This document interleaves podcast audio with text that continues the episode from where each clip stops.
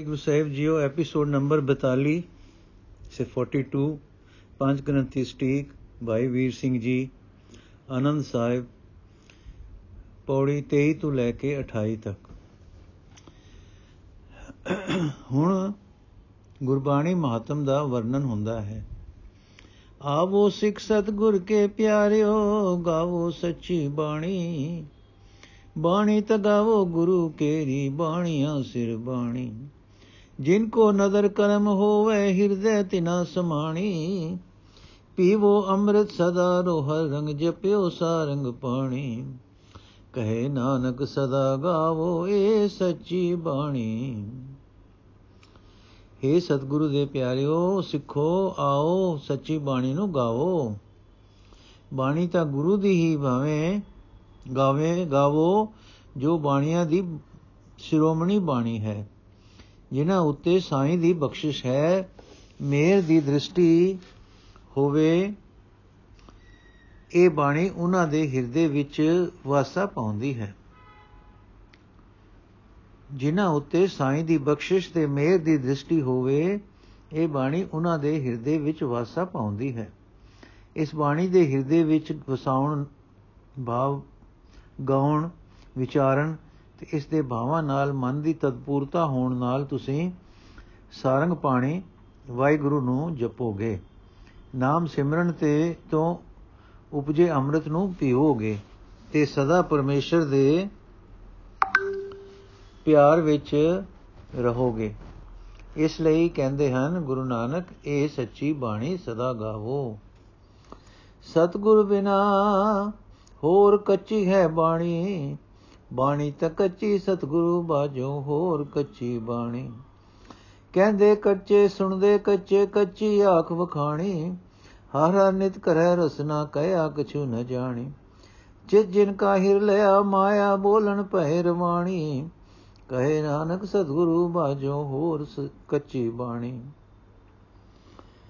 ਪਰ ਹੋਰ ਬਾਣੀ ਜੋ ਸਤਗੁਰੂ ਦੀ ਨਹੀਂ, ਉਹ ਨਹੀਂ ਗਾਉਣੀ ਚਾਹੀਦੀ ਕਿਉਂਕਿ ਸਤਿਗੁਰੂ ਤੋਂ ਬਿਨਾ ਹੋਰ ਬਾਣੀ ਕੱਚੀ ਬਾਣੀ ਹੈ।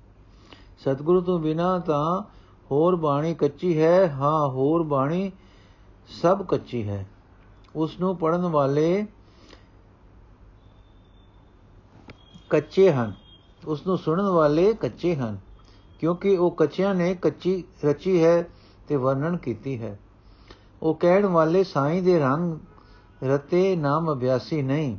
ਉਹ ਤਾਂ ਐਵੇਂ ਜੀਵ ਤੋਂ ਨਿਤ ਕਥਨੀ ਮਾਤਰ ਹਰ ਹਰ ਕਰ ਰਹੇ ਹੁੰਦੇ ਹਨ। ਜੋ ਕੁਝ ਉਹ ਬਾਣੀ ਵਿੱਚ ਕਹਿੰਦੇ ਹਨ ਉਸ ਨੂੰ ਸਮਝਦੇ ਨਹੀਂ। ਹਾਂ, ਜਿਨ੍ਹਾਂ ਦਾ ਦਿਲ ਮਾਇਆ ਨੇ ਖਸ ਲਿਆ ਹੈ, ਉਹ ਬਿਨ ਸਮਝੇ ਜ਼ਬਾਨੀ ਪਏ ਬੋਲਦੇ ਹਨ। ਕਹਿੰਦੇ ਹਨ, ਗੁਰੂ ਨਾਨਕ ਸਤਿਗੁਰੂ ਤੋਂ ਬਿਨਾ ਹੋਰ ਸਭ ਬਾਣੀ ਕੱਚੀ ਹੈ। ਗੁਰ ਕਾ ਸ਼ਬਦ ਰਤਨ ਹੈ ਹੀਰੇ ਜਿਤ ਜੜਾਓ।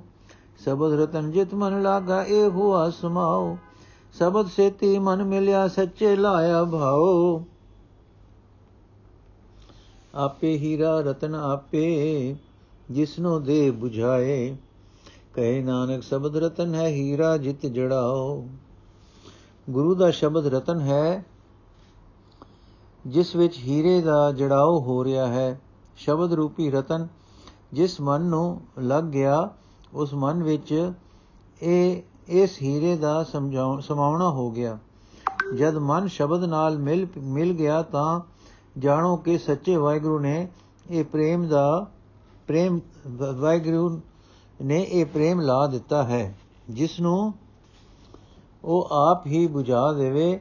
ਉਹ ਸਮਝ ਜਾਂਦਾ ਹੈ ਕਿ ਹੀਰਾ ਤੇ ਰਤਨ ਉਹ ਆਪ ਹੀ ਹੈ। ਨਾਮ ਨਾਮੀ ਦੀ ਅਭੇਦਤਾ ਹੋ ਕੇ ਗਿਆਨ ਸਰੂਪ ਵੀ ਆਪ ਹੀ ਹੈ। ਕਹਿੰਦੇ ਹਨ, ਗੁਰੂ ਨਾਨਕ, ਸ਼ਬਦ ਰਤਨ ਹੈ, ਜਿਸ ਵਿੱਚ ਜੜਾਓ ਹੀਰੇ ਦਾ ਹੈ। ਸਿਰ ਸਕਤ ਆਪ ਉਪਾਇ ਕਹਿ ਕਰਤਾ, ਆਪੇ ਹੁਕਮ ਵਰਤਾਏ। ਹੁਕਮ ਵਰਤਾਏ, ਆਪ ਵੇਖੈ ਗੁਰਮੁਖ ਕਿਸੈ 부ਝਾਏ ਤੋੜੇ ਬੰਧਨ ਹੋਵੇ, ਮੁਕਤ ਸ਼ਬਦ ਮਨ ਵਸਾਏ। ਗੁਰਮੁਖ ਜਿਸਨੂੰ ਆਪ ਕਰੇ, ਸੋ ਹੋਵੇ ਏਕ ਸਿਉ ਲਿਵ ਲਾਏ। ਕਹੇ ਨਾਨਕ, ਆਪ ਕਰਤਾ ਆਪੇ ਹੁਕਮ 부ਝਾਏ ਕਰਤਾਰ ਆਪ ਸ਼ਿਵ ਸ਼ਕਤੀ ਦੁਆਰਾ ਜਗਤ ਵਿੱਚ ਪੈਦਾ ਕਰਕੇ ਉਸ ਵਿੱਚ ਆਪੇ ਹੁਕਮ ਵਰਤਾਉਂਦਾ ਹੈ। ਆਪ ਹੁਕਮ ਵਰਤਾਉਂਦਾ ਹੈ, ਆਪ ਹੀ ਇਸ ਦੀ ਸੰਭਾਲ ਕਰਦਾ ਹੈ। ਇਸ ਇਸ ਵਿੱਚ ਕਿਸੇ ਨੂੰ ਗੁਰਮੁਖ ਬਣਾ ਕੇ ਆਪਣਾ ਹੁਕਮ ਬੁਝਾ ਦਿੰਦਾ ਹੈ। ਉਹ ਗੁਰਮੁਖ ਆਪਣੇ ਮਨ ਵਿੱਚ ਸ਼ਬਦ ਨੂੰ ਵਸਾ ਕੇ ਹਉਮੈ ਦੇ ਬੰਧਨ ਤੋੜ ਦਿੰਦਾ ਹੈ ਤੇ ਮੁਕਤ ਹੋ ਜਾਂਦਾ ਹੈ। ਗੁਰਮੁਖ ਉਹ ਹੁੰਦਾ ਹੈ ਕਿ ਜਿਸ ਨੂੰ ਪਰਮੇਸ਼ਰ ਆਪ ਗੁਰਮੁਖ ਬਣਾਵੇ, ਉਹ ਫਿਰ ਇੱਕੋ ਪਰਮੇਸ਼ਰ ਨਾਲ ਲਿਵ ਲਾਉਂਦਾ ਹੈ। ਕਹਿੰਦੇ ਹਨ, ਗੁਰੂ ਨਾਨਕ, ਉਹ ਆਪ ਹੀ ਕਰਤਾਰ ਹੈ, ਆਪ ਹੀ ਆਪਣੇ ਹੁਕਮ ਦੀ ਸੋਝੀ ਬਖਸ਼ਦਾ ਹੈ। ਸਿਮਰਤ ਸ਼ਾਸਤਰ ਪੁਨ ਪਾਪ ਵਿਚਾਰ ਦੇ ਤਤੇ ਸਾਰ ਨ ਜਾਣੀ, ਤਤੇ ਸਾਰ ਨ ਜਾਣੀ ਗੁਰੂ ਬਾਝੋਂ, ਤਤੇ ਸਾਰ ਨ ਜਾਣੀ। ਤੀ ਗੁਣੀ ਸੰਸਾਰ ਬ੍ਰਹਮ ਸੁੱਤਾ ਸੁਤਿਆ ਰਹਿਣ ਵਿਹਾਣੀ। ਗੁਰ ਕਿਰਪਾ ਤੇ ਸੇ ਜਨ ਜਾਗੇ ਜਿਨਾ ਹਰ ਮਨ ਵਸਿਆ ਬੋਲੇ ਅੰਮ੍ਰਿਤ ਬਾਣੀ। ਕਹੇ ਨਾਨਕ ਸੋ ਤਤ ਪਾਏ, ਜਿਸਨੋ ਅਨਦਿਨ ਹਰ ਲਿਵ ਲਾਗੇ, ਜਾਗਤ ਰਹਿਣ ਵਿਹਾਣੀ। ਸਿਮਰਤੀਆਂ ਤੋਂ, ਸਿਮਰਤੀਆਂ ਤੇ ਸ਼ਾਸਤਰ ਪੁੰਨਾਂ ਤੇ ਪਾਪਾਂ ਦਾ ਵਿਚਾਰ ਕਰਦੇ ਹਨ, ਪਰ ਉਹ ਤਤ ਸਰੂਪ ਦੀ ਸੋਝੀ ਨਹੀਂ ਜਾਣਦੇ। ਤਤ ਸਰੂਪ ਦੀ ਸੋਝੀ ਗੁਰੂ ਬਿਨਾ ਨਹੀਂ ਜਾਣੀ ਜਾਂਦੀ। ਹਾਂ ਤਤ ਦੀ ਸਾਰ ਨਹੀਂ ਜਾਣੀ ਜਾਂਦੀ ਗੁਰੂ ਬਾਝੋਂ, ਕਿਉਂਕਿ ਸ਼ਾਸਤਰਾਂ ਨੂੰ ਪੜਨ ਵਾਲਾ ਸਾਰਾ ਸੰਸਾਰ ਤਾਂ ਤਿੰਨਾ ਗੁਣਾ ਕਰਕੇ ਭਰਮ ਵਿੱਚ ਸੁੱਤਾ ਪਿਆ ਹੈ। ਇਸ ਦੀ ਗਤ ਉਮਰ ਦੀ ਸੁਤਿਆਂ ਹੀ ਬੀਤ ਜਾਂਦੀ ਹੈ।